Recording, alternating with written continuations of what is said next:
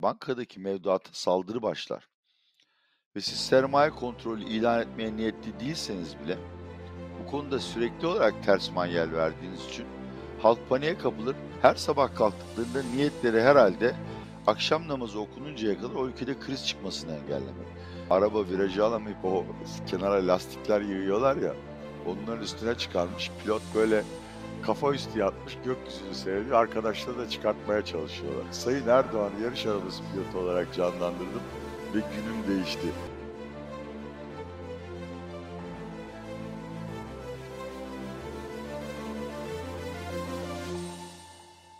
Atiye Bey merhaba, hoş geldiniz yayınımıza. Merhabalar sevgili Semih ve bütün Mesele Ekonomi izleyicileri. Herkese mutlu, keyifli ve sağlıklı günler diliyorum. Ne iyi gidiyor? Valla işte tahvil faizlerinde çok sert bir düşüş yaşandı. Ee, bu her zaman için piyasalar için iyimser olarak karşılanabilir. Ben biliyorsun artık döviz şokuna fısıldayan adam olarak ismim çıkmıştı. Henüz döviz şoku yaşamadık. Yani sermaye kontrolleri de gelmedi. E, bunlar iyi haberler. Yaz aylarında enflasyon düşmez ama enflasyondaki artış hızının yavaşlayacağı da söylenebilir. Bu da bir haber seviyesine giriyor. Ama bütün bunlar doğal süreçler mi sorusunu sor. Çünkü tahvil faizlerindeki düşüş Türkiye'de enflasyonun geleceği ve hatta para politikasının daha makul bir patikaya geçeceği beklentisini yansıtmıyor.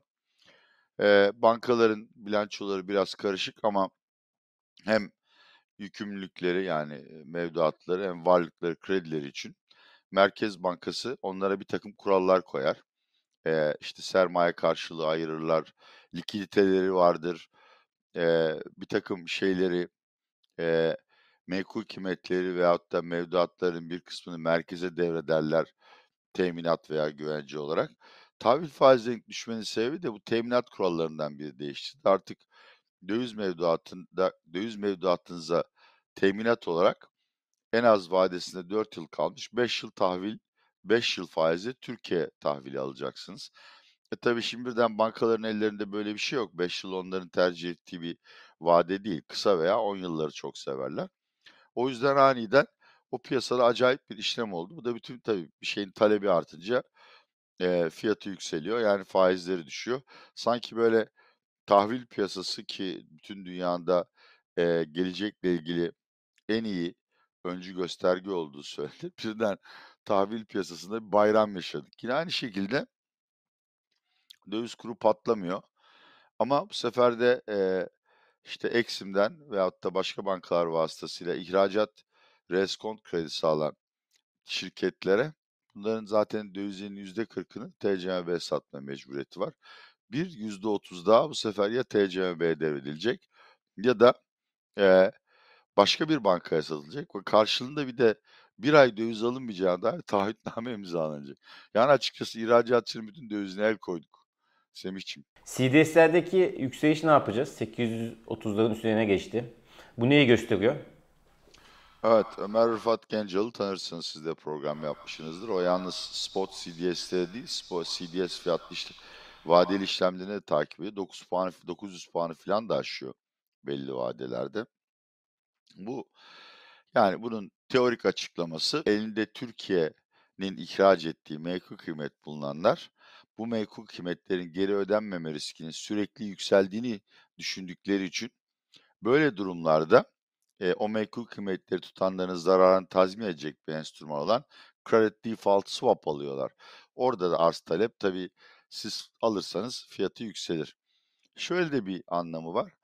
Yani 900 puan kredi derecelendirme kuruluşları ne derse desin ya da o ülke veyahut da o menkul kıymeti ihraç eden şirket temerrüte düşsün düşmesin piyasanın orada temerrüt riski neredeyse yüzde yüz demesi anlamına gelir. Türkiye'de tabii böyle yani ben Türkiye'nin dış borçlarının da temerrüte düşeceğini hani bütün kötümserliğime rağmen aklımdan dahi geçiremem. Çünkü hazinenin yıllık dış borç servisi 12 milyar 13 milyar dolardı. Bunu da havada suda öder. Peki niye böyle oluyor? Valla sanırım bir e, global piyasalar çok karışık. İşte Fed'in bu akşam 50 değil 75 hatta 100 puan faiz arttırıp enflasyona sert bir sopa atacağına dair beklentiler Wall Street'ten yayılarak e, kriptolara ve oradan da Türkiye gibi gelişmekte olan ülkelerin mali varlıklarına yayıldı. Ve biz de bu tsunami'nin yan etkilerini veyahut da işte artçı dalgalarını seziyoruz. İkincisi tabii bence Türkiye ile ilgili bölümü S&P geçen hafta bir rapor yazarak Türkiye'de sermaye kontrollerinin kurumsallara genişletilmesi riski var dedi. Bu da zaten çok uzun süredir şişede ellerini ayaklarını böyle tıpı tıpı tıpı yaparak sabırsızlıkla bekleyen cini çıkardı. Yani artık yalnız Atilla Yaşar'da veyahut da Türkiye'deki özgür ekonomistler değil, bütün dünya Türkiye'nin sermaye kontrollerine gitmesini bekliyor. Tabii özür dilerim uzattım ama bu noktayı anlatmak zorundayım. Tabii, Tabii ki. bir sermaye kontrolü, yani bunu şu anda yapılanın fakat ilan edilmeyen ötesinde bir takım hokkabazlıklar daha yapılacaksa bunlar muhtemelen yabancı kreditörleri kapsamayacak. Çünkü Türkiye'nin sürekli vadesi gelen dış borcunu yenileme ihtiyacı var. Yenileyemediğiniz anda ülke temerrüte düşer. Daha da önemlisi ekonomi tamamen çöker yani. Omurun içine girer. Dolayısıyla ben hükümetin böyle bir adım atacağını düşünmüyorum. Cin şişeden çıktı dediniz e, sermaye kontrolü e, artık çıktıysa tam olarak uygulamak daha iyi bir çözüm olabilir mi sizce? Sürümcemede kalmaktansa. Evet yani şöyle bir espri düşündüm bu sabah. Her gün değişen kurallarla kuralsızlık arasında ne fark vardı? Cevap ben de bilmiyorum. Çünkü kuralın özelliği değişmemesidir. Yani çok nadiren değişmesidir. Bizde de her sabah kalktığınızda bir ekonomik faaliyette veyahut da finansal işlemde kullanılan dövizin kullanım hakkı, kullanım şartları ve kullanım kapsamı konusunda yeni kısıtlamalar geldiğini görüyoruz. Bir de bunlar resmen gördüklerimiz buzdağının suyun üstündeki yüzü. Suyun altında bu piyasa dedikodusudur ispatlayamam. Ama BDDK'nın hatta TCMB'nin doğrudan şirketlere ve bankalara telefon açtığı ya işte e, sizinle iş yapan şirketlerin dövizlerini bozdurmaya zorlayın veyahut da siz kendi dövizinizi bozdurun, vatandaşın döviz almasını engelleyin gibi ricalarda bulunduğu iddiaları e, gırla gidiyor. Tabii yani ben dün de bir tweet attım. Hani biz artık sermaye kontrolü rejimindeyiz. Kitapta, anayasada, kanunda, e, genelgede yazsın yazmasın. Yüksek montanda döviz işlemi yapan herkesi devlet takibe almış ve caydırma niyetiyle hareket ediyor. Niye bunu resmi bir hale getiriyor, getirmiyor? İşte bunu anlamakta güçlük çekiyorum. Bu ama AKP'nin her konudaki tutumu, her konuda hukuki ve meşru davrandıklarını ispat etmeye çok önem veriyorlar. Ama fiiliyatta böyle bir şey olmuyor. İşte bunun önemli bir örneği de Canan Kaftancıoğlu karar. Yani şimdi bu özgür bağımsız yargının verdiği bir karar olamaz. Canan Kaftancıoğlu Erdoğan'a İstanbul seçimlerinde büyük bir yenilgi yaşatmıştı. Onun için siyasetten yasaklandı. Dün baktılar ki bu yetmiyor. Yargıtay parti üyeliğinde düşürdü. Böyle bir sürü örnek verebilirim. Yani her şeyi kılıfına uydurup meşru davrandığını gösterme. Fakat bunun arkasından gayrimeşru işler yapma. Neyse lafı şuraya gelmişim. Bakın. Yani eğer sermaye kontrolleri kaçınılmazsa hemen bu gece, gece yarısı Sayın Cumhurbaşkanımız bir kararname yayınlayıp bunu ilan etsin. Ki belirsizlik ortadan kalksın. Şöyle bir şey var, sorun var. Eğer piyasada ya her an bankadaki döviz el koyacaklar. Ben inanmıyorum. Sakın böyle ben duyduklarımı söylüyorum.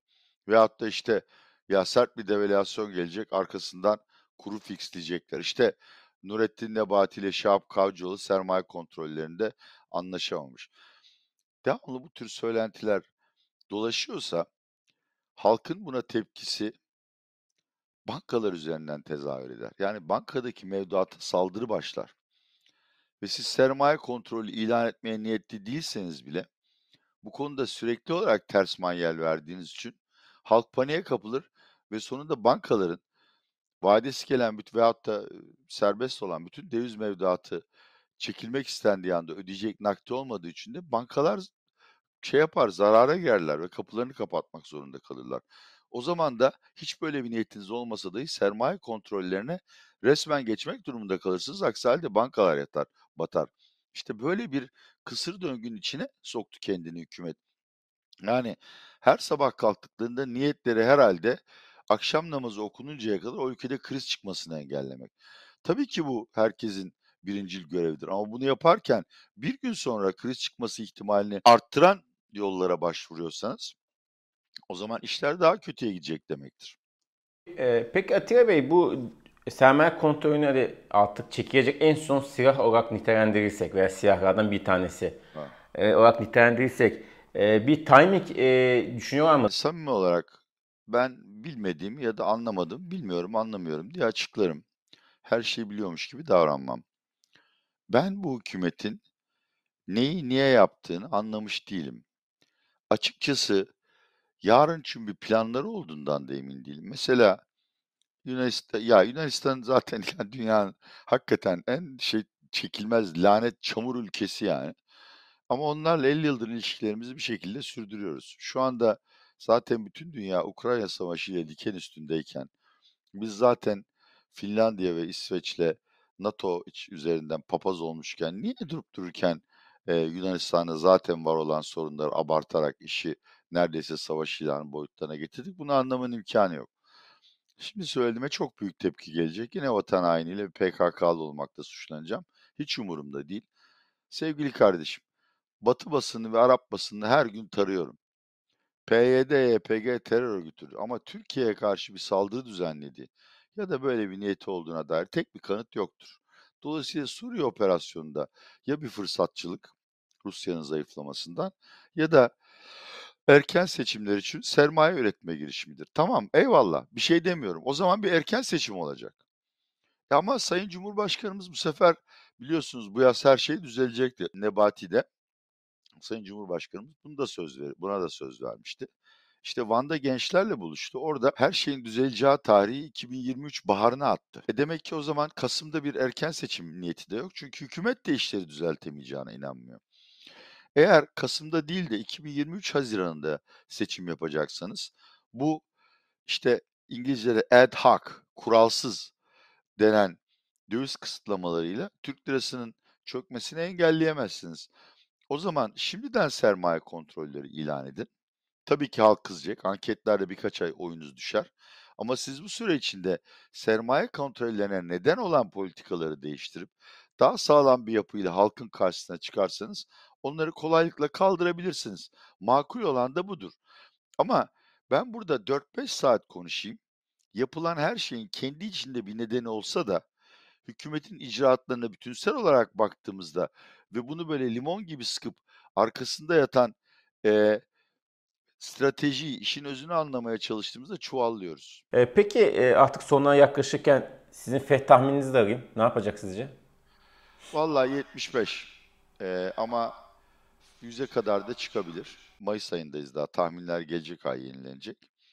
Powell çıkıp ne diyecek? Powell temel olarak işte güvercin diyorlar ama aslında merkezci yani makul bir insan, itidalli bir insan ve enflasyonun çok büyük mesele olduğunu tabii ki biliyor ama enflasyonla acil mücadelenin de ekonomiye ağır zarar getireceğini biliyor. Bunu Powell için değil, bütün Fed, FOMC üyeleri için de söylüyor. Dolayısıyla çok ince bir çizgide yürüdükleri belli ve çok kritik bir karar alıp bunu açıklamak zorunda kalacaklar. Powell, Fed'in artık itidalli, soğukkanlı davranmaktan vazgeçtiğini ve bundan sonra her saniye elindeki bütün araçlarla enflasyonla mücadeleye yöneldiğini gösterirse patlar piyasalar. Yani şu ana kadar bunlar kısmen fiyatlandı ama hala Fed'in şahinliğinin çok uzun sürmeyeceğini düşünenler var. Bunların da satışa geçmesi halinde bütün dünya piyasalarında deprem yaşanır. Dünya finansal piyasalarının gelişmeleri Türkiye'ye yansıması için artık bir tek yol kaldı. Sıcak para gelmiyor. Yabancı doğrudan sermaye gelmiyor. O zaman ne olacak? Türkiye'nin sürekli her ay yenilenen kredileri ve uzun vadeli dış borçları var. Dışarıda koşullar zorlaştıkça bunların yenilenme oranı düşecek ve bazılarının yenilenemediğini göreceğiz. Yani dışarıda deprem olsa da onun Türkiye yansıması ağır çekimli olacak.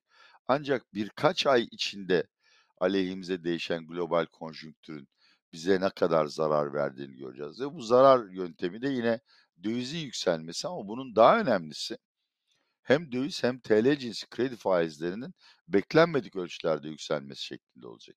Dünyada 1980'lerden bu yana sürekli bir dezenflasyon dönemi yaşanıyor. Yani tarihin daha önceki çağlarında alış olmadı, alışık olmadığımız sürece resesyon olmamasına rağmen e, enflasyon sürekli düşüyor. Bunun nedenlerini de hepimiz merak ediyoruz. Birçok nedeni var. Ama en önemli nedenlerinden biri Japonya'nın zaten enflasyon sorunu yok ama Fed, Avrupa Merkez Bankası, Avustralya, Kanada, Yeni Zelanda, İngiltere Merkez Bankaları gibi büyük para birimlerini kontrol eden parasal otoritelerin enflasyon işte yüzde iki, iki buçuk neyse herkesin belirlediği bir kriter var. Onun üstüne çıkmayacağı konusunda verdiği taahhütlerdi. Ve bu taahhütleri hep yerine getirdiler. Dolayısıyla gerek finansal piyasalarda olsun, gerek şirket yöneticileri, vatandaşlar arasında, vatandaşlar arasında olsun ya enflasyonda tavan yüzde iki. Ben de bütün kararlarımı enflasyon artmayacakmış gibi alayım. Yani akıl almaz bir kredibilite doğmuştu. Ve bu kredibilite sayesinde para politikasında yapılan hatalara rağmen enflasyon yükselmiyordu. Çünkü enflasyon beklentilerini çıpalamıştınız. Şimdi Bloomberg'teki makaleye göre yalnız Fed değil Avrupa Merkez Bankası, Japon Merkez Bankası başka nedenlerle çok ağır yanılgılar geçirdiler ve kredibilitelerini yeterdiler. Bunun en önemli, en güzel örneklerinden biri. Biz yani mali piyasalarda enflasyon beklentileri tips break-even dediğimiz enflasyon korumalı ve düz faiz e, içeren tahviller arasındaki farktan ölçülür. Ama aslında bence doğru yöntem işte bizde de tüketici anketleri, reel sektör güven anketleri yayınlıyor.